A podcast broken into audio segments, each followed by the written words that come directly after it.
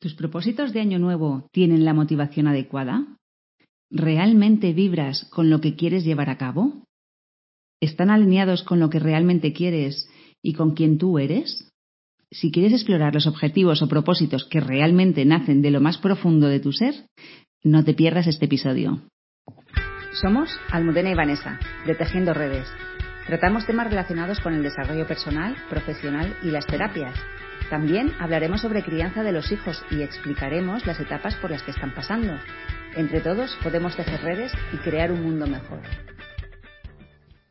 Los finales y los cierres de año y de ciclo son momentos para dejar atrás lo viejo y poder abrazar lo nuevo en el nuevo año que comienza y hacer el ejercicio de lo que ya no queremos en nuestra vida o de lo que nos impide seguir creciendo y desarrollando todo nuestro potencial es esencial para conectar más con nosotros mismos y con nuestras necesidades. Esas necesidades que siempre hablamos, que son muy importantes de detectar, de estar en nosotros y de poder identificarlas y saber poder cubrir esas necesidades.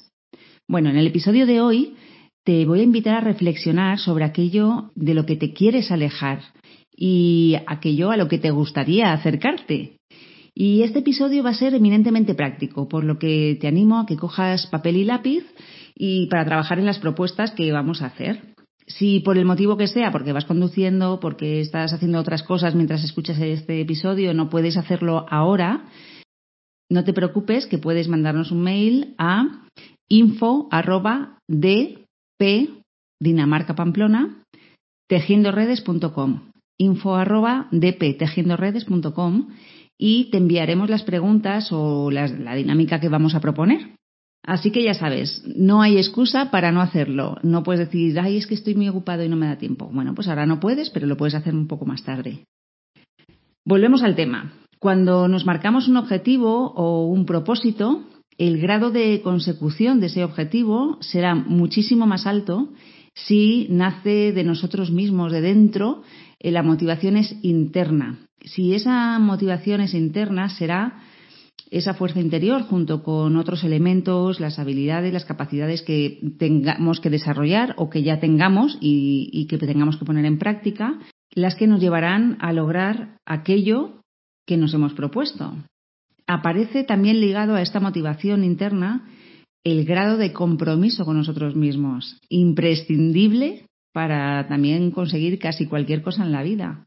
Sin compromiso y, sin intentar y sin ese esfuerzo muchas veces que, requieren los objetivos y conseguir lo que queremos, pues muchas veces no hay resultados o no el resultado que nosotros nos habíamos planteado o que nos gustaría. Por ejemplo, un gran propósito de muchas personas, muy típico, el típico propósito es voy a empezar a ir al gimnasio y llevar una vida más saludable. Bueno, hay personas que esto no es un propósito porque necesitan ese deporte, porque les gusta, porque están enganchados al deporte. para ellos es una parte como de terapia, ¿no? De, soltar muchas cosas, de desfogar. Bueno, hay mucha gente que, que le gusta mucho el deporte. Y aún así, aún así, aún gustándote mucho y no siendo un gran propósito que tú llevas a cabo, probablemente más de un día les, suponga un esfuerzo y, les, y se tengan que casi obligar a sí mismos para ir ese día concreto al gimnasio o salir a correr o hacer algo que tengan que hacer porque hay días que no nos apetece tanto, que nos estamos más a gusto en el sillón, hace frío fuera, bueno, por el motivo que sea. Entonces, incluso cuando mm, tu motivación es altísima y tu compromiso es altísimo, requiere también de ese esfuerzo para llevarlo a cabo, Así que es un conjunto de, compromiso, de esfuerzo y, sobre todo tiene que ser motivación interna. ¿Por qué decimos que tiene que ser interna? Porque la externa no funciona. Puede funcionar a corto plazo, pero la, motivación externa no funciona. y es muchísimo más probable que, que, en un medio plazo, ya ni siquiera largo, pues en algún punto del camino, por el motivo que sea, cualquier excusa será buena para no hacer eso que nos habíamos propuesto y bueno pues eh, fracasaremos en, nuestro en nuestro propósito. Y por ejemplo mm, si mi propósito es tener hábitos de vida más saludables que es el, ejemplo que he puesto antes no pues y la motivación no es interna eh, no, realmente no hay una, una verdadera convicción y una, una verdadera determinación de querer cambiar de hábitos, de, querer, ya no a lo mejor no es cambiar, pero sí a lo mejor mm, tener hábitos un poquito más saludables. Probablemente a las pocas semanas o a los pocos meses, pues vuelva a retomar mm, el hábito de vida que hubiese sido poco saludable para mí, pues vuelva a, introducirlo en mi vida, ya sea pues porque vuelvo a comer mucho dulce, pues porque dejo de hacer ejercicio, eh, vuelvo a fumar, vuelvo mm, lo que sea. Por ejemplo, ¿qué motivaciones externas pueden ser? Pues que nuestra pareja nos empuje a cambiar ciertos hábitos. Yo soy fumadora rehabilitada, eh, ya no fumo, pero he fumado muchísimos años de mi vida y, muchas veces me decía mi hijo, pero mamá, deja de fumar, por favor, hazlo por mí. Y siempre le decía lo mismo, no, si dejo de fumar, lo tengo que hacer por mí, no por ti, porque si luego por ti, mm, probablemente vuelva a caer, vuelva a, no conseguir dejar ese mal hábito y que no quiero, quiero tener una vida saludable. Y, pero tiene que salir de mí, tiene que ser mi propia convicción y mis propias ganas de, de, cambiar ese hábito o de dejarlo, de abandonarlo, abandonarlo o de retomar otros mejores. Así que lo dicho, las motivaciones pueden eh, ser externas como pues eso, que nos lo diga un hijo, que nos lo diga una pareja, que nos lo diga un médico, pero realmente si no sentimos eso dentro de nosotros, no es algo que nos mueva, que nos, que nos impulse a hacerlo desde dentro, es probable que la, tasa de no consecución sea bastante, bastante alta. Así que en este ejercicio que te voy a proponer, una de las cosas más importantes es que seas honesto contigo mismo o contigo misma y llevar a cabo una mirada interior, y escuchando también al cuerpo y a nuestras emociones, no solamente a nuestra cabeza. Este no es solo un ejercicio mental, sino que tenemos que vibrar con la información, cómo se expresa nuestro cuerpo cuando nos hacemos determinadas preguntas o le damos mm, respuestas a esas preguntas.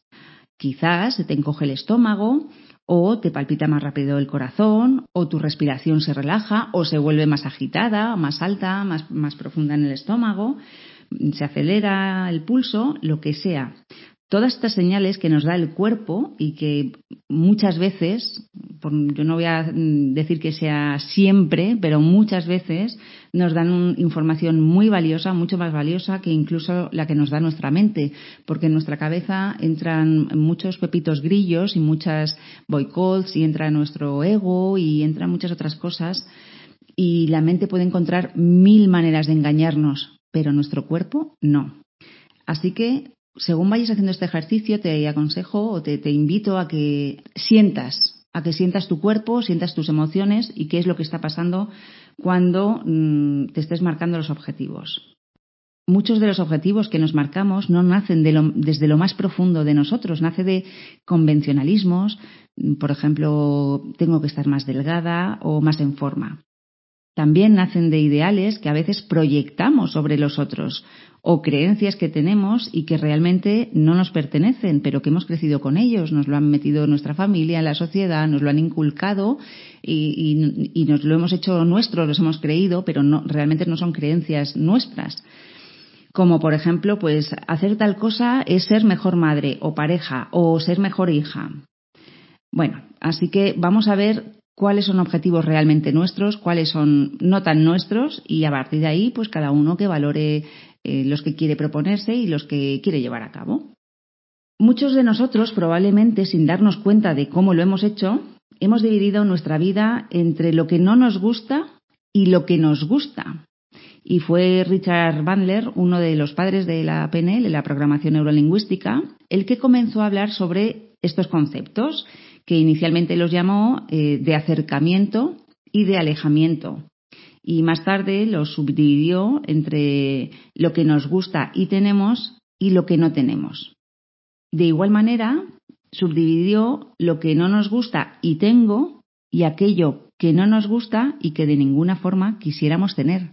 Esto parece un trabalenguas y no lo es, pero no te preocupes que ahora voy a explicarlo un poco más detenidamente para que te resulte más fácil eh, el concepto, porque cuando lo ves es muy gráfico, pero así escuchado a lo mejor cuesta un poco más.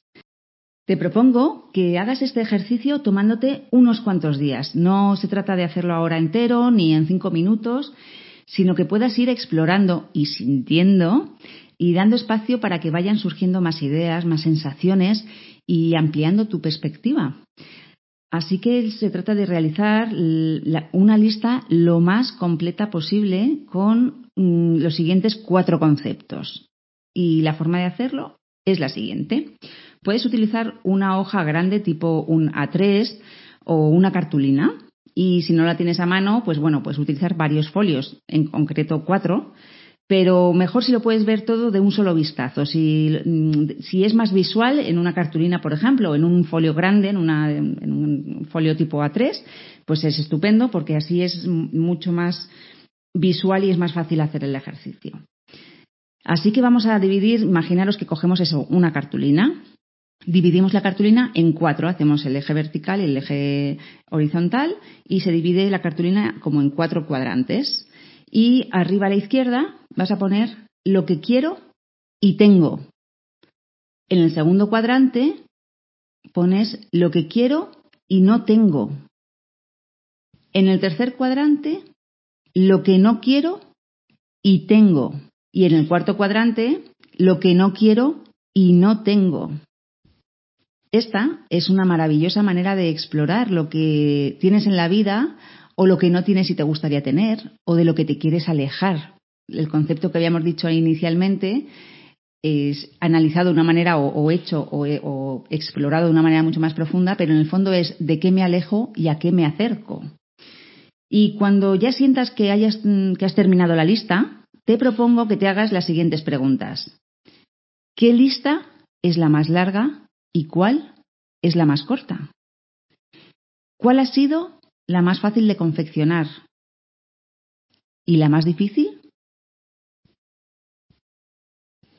Al repasar las listas, compara los temas y analiza si son de la misma importancia o si en alguna de ellas hay temas que consideras vitales, mientras en otros pues abundan los secundarios o los más triviales. Insisto, cuando has terminado la lista, cuando han pasado unos días, la has completado, te has dejado sentir, ¿cuál de ¿Cuál de ellas te llama más la atención?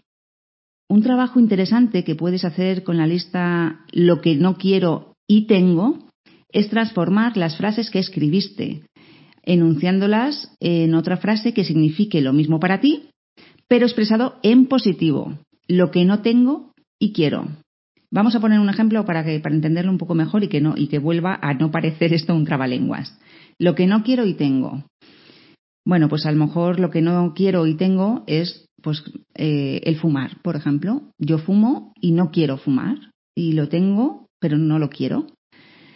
Entonces, mm, voy a transformar esta frase en lo que no tengo y quiero. Es decir, voy a transformar, a transformar eso que no quiero y tengo, que es el fumar, y no quiero fumar y fumo, lo voy a transformar en positivo en lo que no tengo y quiero. No tengo una vida saludable y quiero una, una vida sin humo. Eso sería transformar aquello que tú no quieres y que está presente en tu vida y transformarlo a algo positivo. Darle la vuelta para que realmente sea algo que tú puedas lograr.